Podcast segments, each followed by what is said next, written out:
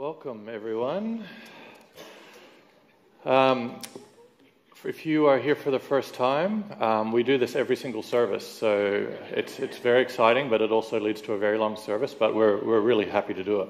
Um, but welcome, my name is Kyle. Uh, if I haven't met you before, I apologize. I hope we have the pleasure later, but um, I'll be hanging around and I'll uh, love to meet you if it's your first time here.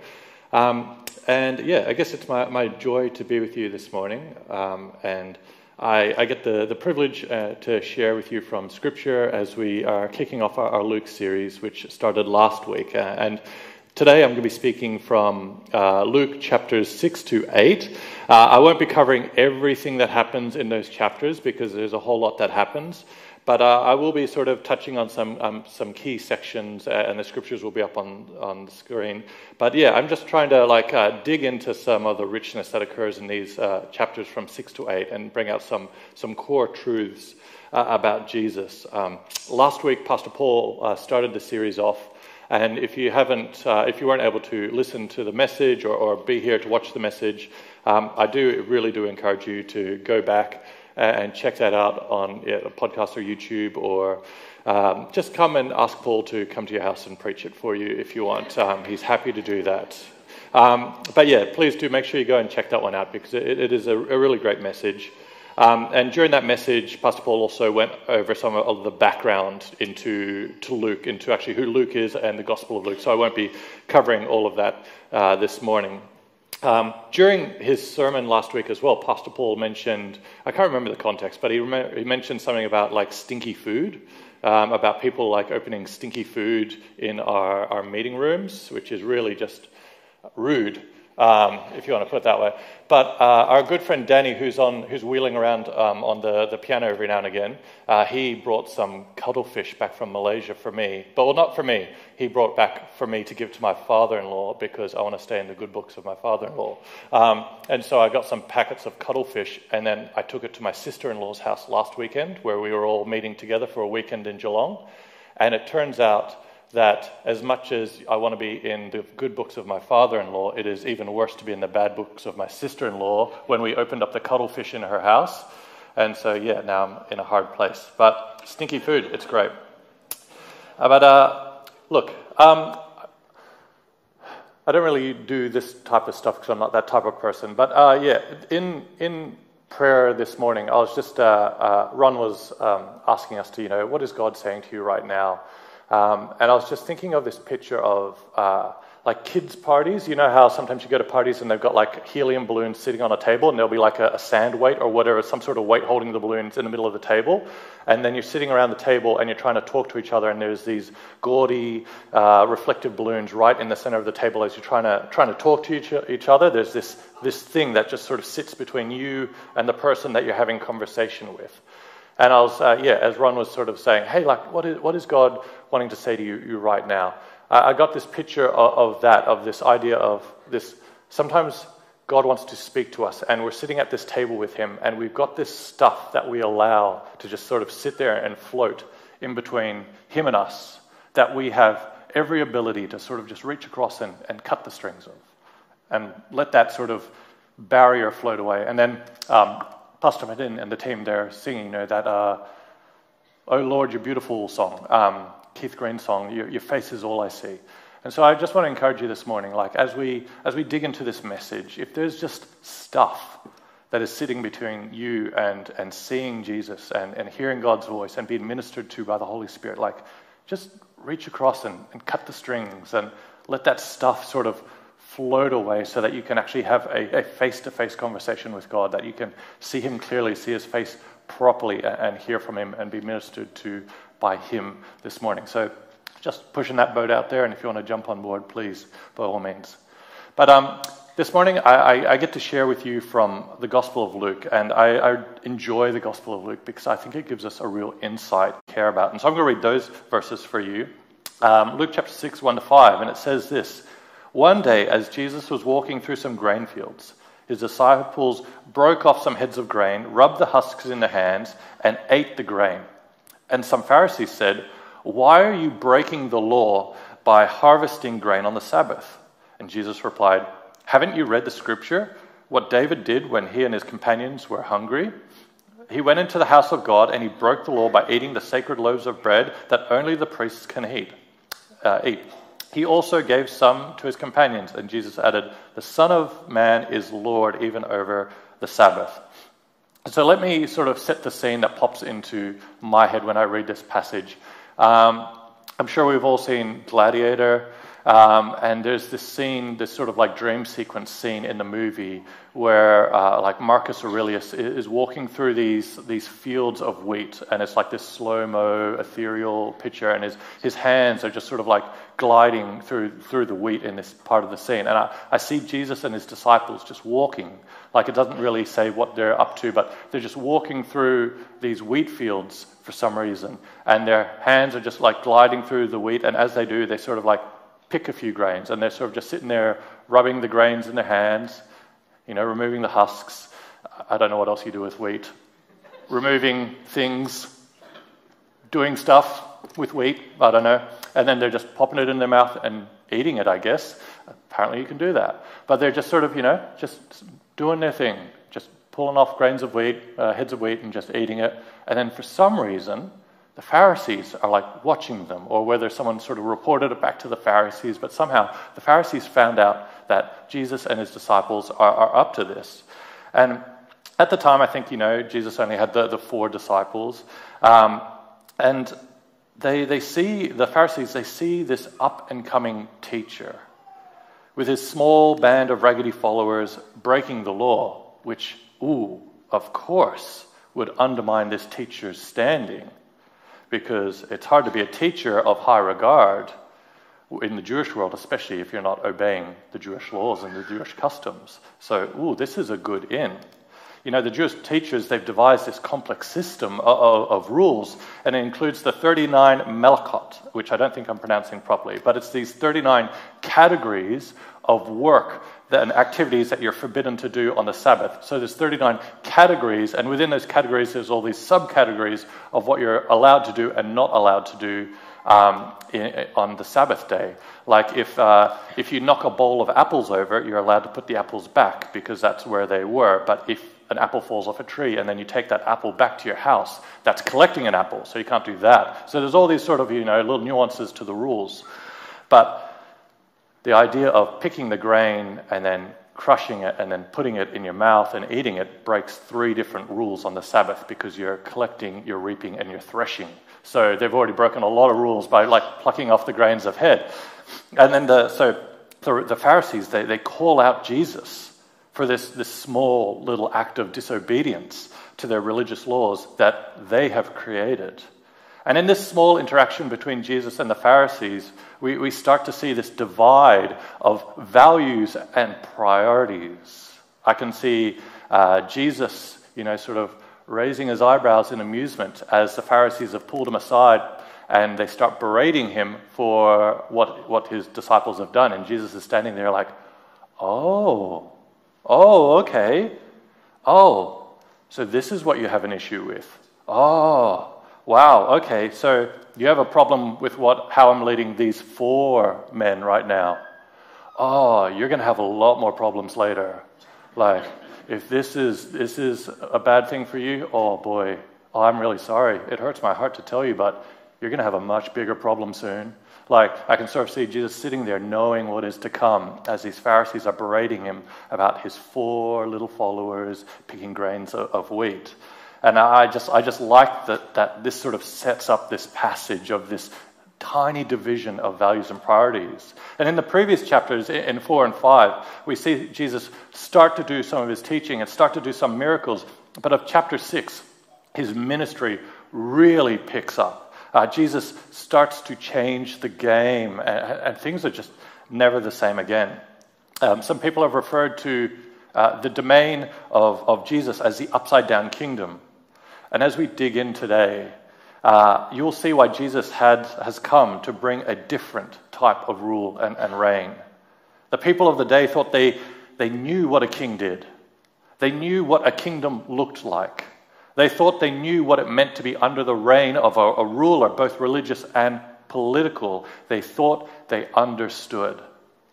And after the Pharisees, oh sorry, after the disciples pick and eat some grain on the Sabbath and are confronted by the Pharisees, the very next thing that Jesus does in that chapter is on another Sabbath day, going and healing people.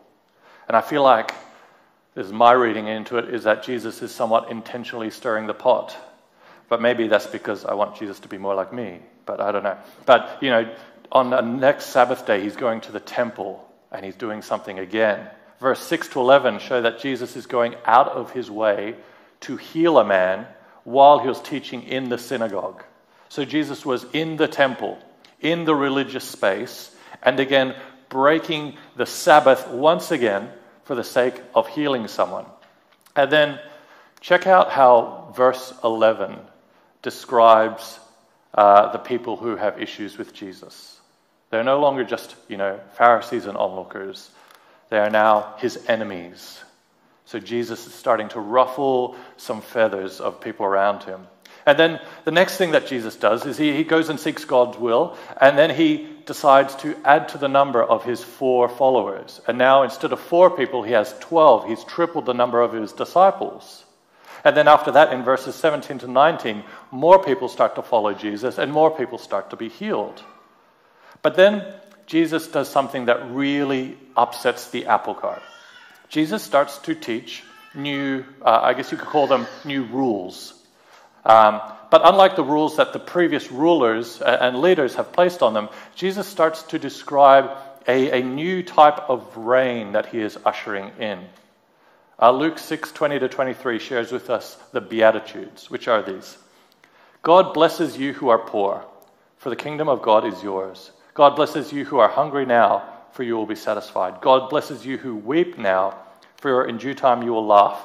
What blessings await when people hate you and exclude you and mock you and curse you as evil because you follow the Son of Man. Then, uh, sorry, when that happens, be happy. Yes, Leap for joy, for a great reward awaits you in heaven. And remember, their ancestors treated the ancient prophets that way. So just wait. Is this new kingdom that Jesus is ushering in not really a new kingdom in the same way all the other kingdoms act, but is this new kingdom starting to redefine like what success even looks like? A kingdom that is more concerned with uh, uh, is more concerned than just what is going around us, but actually what is happening inside us. A kingdom that builds people up who can rejoice in times of sorrow as opposed to removing them from the things that cause them sorrow. Uh, a kingdom who makes you feel blessed even though you are poor instead of just bestowing riches on your life. A kingdom where you can be full of joy even in the midst of persecution because we know that our reward awaits us in heaven. Because that seems pretty backwards to me. If I was devising a kingdom, that is backwards to what I would make, and it was backwards to what was happening at the time. A kingdom that promises future reward, even in the absence of immediate comfort. Uh, Timothy Chapman writes From the perspective of the world, there's absolutely nothing blessed about mourning, meekness, or mercy. The world asserts the opposite, in fact. Blessed are the powerful for they shall inherit everything. It operates according to values and principles we've come to expect and accept. So, in highlighting the strange and unexpected values of his kingdom, Jesus challenges us repeatedly to realize his way is full of surprises. His kingdom doesn't look like all the kingdoms of the earth which we are so accustomed. Those who get ahead in Jesus' kingdom are not those with unlimited power or the strongest determination, or the, nor those with impressive resources or intolerance for mistakes. Instead, the people that get ahead in Jesus' kingdom are those who experience hardship and those who forgive. Ooh, cool. but just when you think it can't get any stranger, in verses 26 to 30, uh, sorry, 27 to 36, we read this completely bonkers, this bananas new way of doing life, in which Jesus tells us not just to tolerate our enemies, but to actually love those who do not love us. And in fact, to sacrificially love those who hate us. Do good to your enemies, he says. Well, you would have to rightfully ask You know, quite often people come up with like proposals. Um, you know, people come to the church sometimes with proposals, or you go to the council with a proposal, and they'll start poking holes in your thing and say, Well, how are you going to do this? How are you going to do this? How are you going to do this? All right, good, do good to your enemies. Okay, do good to your enemies. Well, then, how is your kingdom supposed to grow when your kingdom is giving ground to the enemy? That seems like it doesn't work. Or, like, how are we supposed to defend ourselves from losing? How are we supposed to acquire more space and resources when we have the well being of our enemies in mind when we make our plans? That's like saying, hey, make sure that your business is really good for all the other businesses that you're in competition with. That's a good business model. It doesn't make sense. It's insanity. It's backwards. It's backwards if we value and prioritize the same things that everyone else values and prioritizes. Because Jesus is chuckling probably by now, and he's thinking back to when you had an issue with him picking grains of, you know, heads of grain. He's like, oh, you had a problem back then. I'm really flipping things around now. I just wait till I start showing love and kindness to the people that you hate. Just wait till I start showing love and kindness to the people that are persecuting you. And just wait till I start showing love and kindness to the people that have been putting our people down for generations. Then you're going to have a problem. And then Jesus follows this up by teaching about the tree and its fruit. And in verses 43 and 45, the key takeaway from this section is verse 45 when Jesus says, A good person produces good things from the treasury of a good heart. And an evil person produces evil things from the treasury of an evil heart. So spend as much time as you want dealing with behavioral issues. But at the end of the day, if you are not dealing with the heart, then you are not dealing with the problem, you are dealing with a symptom. God's reign that Jesus is ushering in is different because it sees more than what is just on the outside. God's reign is able to see through that and see what is in the inside. And God's reign is coming for the core of our problems because God's reign is coming for our hearts. God's reign wants control to the very core of who you are because God knows that when He has your heart, He has everything that comes out of it. You can compile all the rules, all the laws from all the countries and kingdoms that you want, but none of them speak to the heart of a person because Jesus is different. Chapter 7 kicks straight into action again, and Jesus is interacting with some Jewish elders as he probably should. You know, they're high respected in the community, but they were actually sent to him on behalf of a Roman officer. So, an oppressing nation has sent uh, some Jewish elders to speak to Jesus. Um, because they're probably hoping, the, the, the, Roman officer is probably hoping that these Jewish elders and these Jewish leaders can probably, like, uh, you know, uh, lean in on and speak to Jesus's maybe cultural obligations um, but Jesus doesn't really care about the fact that it's a Roman soldier that needs help. And Jesus actually starts to use the faith of the Roman officer as a talking point to the Jewish people.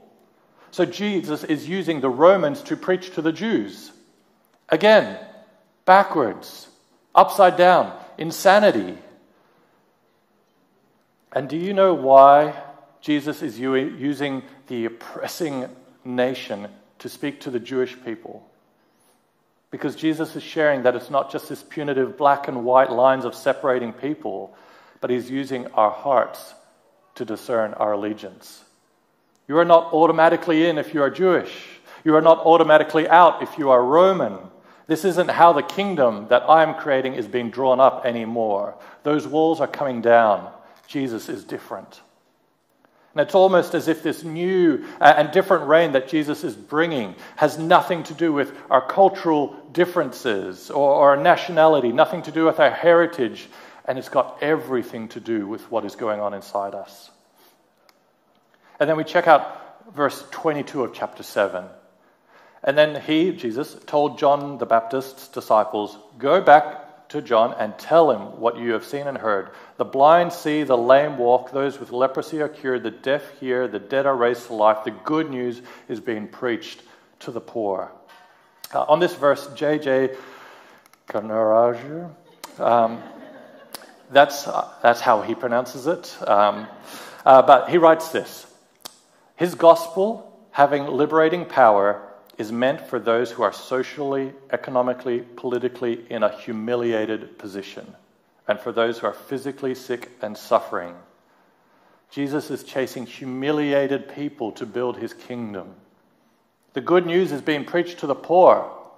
The good news is being preached to those on the outside. The good news is being preached to those who have lost loved ones. The good news is being preached to those whose bodies are failing them. The good news is being preached to the person who are, who are exiled and forced to live outside the city walls. The good news is being preached to the people that do not mean anything to the community that values influence and ability. Jesus is bringing something new. And the final thing I want to point out from this group of chapters is from chapter 8, verses 19 to 21. Uh, you might have a little title in your Bible that says, The True Family of Jesus.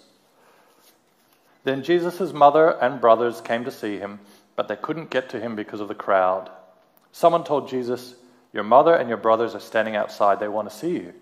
And Jesus replied, My mother and my brothers are all those who hear God's word and obey it. And then Jesus saw his mother looking at him and he changed his answer very quickly. no, just joking. There is a book called Families in Ancient Israel, and it's a part of this bigger series on family, religion, culture in the ancient world. And uh, this is how the authors describe the, the ancient family, uh, the family unit, family unit in ancient Israel. The Israelite family provided the primary locus, or like a space where things happen, for human existence for social interaction, uh, for social interaction, for social rules, for moral value, and for religious belief arising from its corporate identity and solidarity. So, in other words, in ancient Israel, in the Jewish culture, family gives you your footing for, to base your social interactions on. It gave you your footing for your role and your place in society. It gave you your footing for you to know how to believe and how to act. Even your reasons for existence were grounded in family. So basically, family is a big deal. Uh, Mario Puzo, who wrote The Godfather, he said, you know, the strength of the family is like the strength of an army, and it lies in its loyalty to each other, or that, you know, blood is thicker than water, family is everything, or whatever they say in the, the Fast and Furious movies. I don't know. I've never watched them. I have, and I confess. Uh, but again, this idea of family being the highest thing, the biggest thing, Jesus is flipping it on its head. God's family doesn't come from just like biological fortune and luck. It doesn't come from marrying the right people. It doesn't come from being a certain nationality. The door through which we enter into God's family is simply this those who hear God's word and obey it. Those who hear God's word and obey it. You might be saying to yourself, Kyle, this is a great history lesson and a wonderful stroll through some chapters of Luke, but, oh, sorry, my time's up. Um, but, like, so what? Like, what actually, what actually changes now that, now that we know these things? Like, what difference does it actually make? And unfortunately, the answer is everything.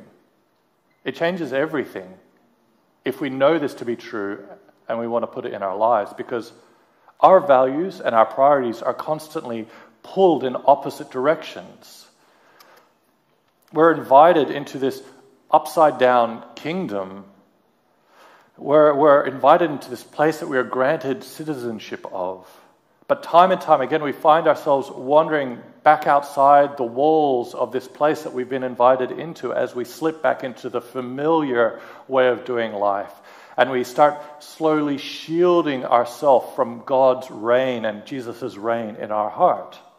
I fall back into that old way of thinking. Uh, I find myself getting frustrated with myself for a, like a rut of devotion or prayer. Or I get frustrated with the way I'm acting or the way I'm like responding to my, my family or, or to work or to life's unexpected events. And then I get burnt out from trying to do all these things that I think I need to do in order to keep God happy. But then Jesus says, a good person produces good things from the treasury of a good heart. And I remember that Jesus' kingdom extends further than my actions, it extends to the depths of my heart. And if my heart is not submitting to God's will, then my actions do not bring him glory, regardless of what they are. It doesn't really matter if I'm doing the right thing if, if my heart is not in the right place. If God hasn't won control of my heart, then everything that comes after that is secondary. The normal way of control of a ruler it might be to care about the actions, to control the behavior. But Jesus came to win your heart and win your affection. Like imagine imagine sitting under the stress of a life that you cannot get in control of. Like sitting under the burden of not knowing all the right things that you need to do, and then when you do know what you need to do, you just can't do all of them anyway. Imagine sitting under the burden of, you know, yelling at your kids or fooling around and messing up your grades or messing up relationships because of bad patterns and choices. Imagine all that pressure sitting on you and then add to that the pressure of feeling like because of these things, all this wrong that you are doing or all the right that you are not doing, because of all these things, you are no longer loved and close to God. Imagine that pressure. Imagine the hurt that that does to a person believing that. I have a feeling that a lot of us can relate to that pressure. But then you hear this message that it's not about behavior modification, but it is about heart transformation. And that God says that our heart comes under his reign. The presence of the Holy Spirit will work in us to redeem us and change our life. A kingdom that cares more about the desires of your heart. Imagine what that can do to the spirits of a person. Or growing up in a world that tells you that you need to take in order to win. Your kingdom needs to grow just like every other kingdom on earth needs to grow. And you grow by winning. You need to control in order to succeed. You need to be bigger. You need to be better. You need to be stronger. And then Jesus comes with this message that real control and real success is learning to do good to those that hate you, to learn to be generous to those who are rude to you to pray for the persecutors and not just the persecuted. That message changes everything. That message should make Christians stand out like sore thumbs because it is so backwards. Why do you think it like why do you think it makes the news when when like a runner stops mid-race to help one of the other runners to stand up who's fallen down? Because it is rare, because we don't do that. We don't live that way. We don't value that. And yet they put it on the news, and then everyone's like, cool, that's awesome. I'm not going to do that though. Like, why, why is it such a big deal when people do random acts of generosity and kindness that it makes the news? Because it is not what they value, but it's probably what they want. Like, why does it make the news when someone wins all this money and then they give it away to charity? Why do we marvel at stories about people letting other people get ahead of them, showing kindness or showing generosity? Because that is so different to what we are indoctrinated with. It is so different to this consumerism, to this success model that we're handed, to this popularity contest that we live in, to this, this influential game that we're a part of. And it's just so different to all this stuff that we're used to. And Jesus is redefining what it means to win. Winning isn't getting the last word in an argument anymore, it's being the one who takes the first step towards reconciliation.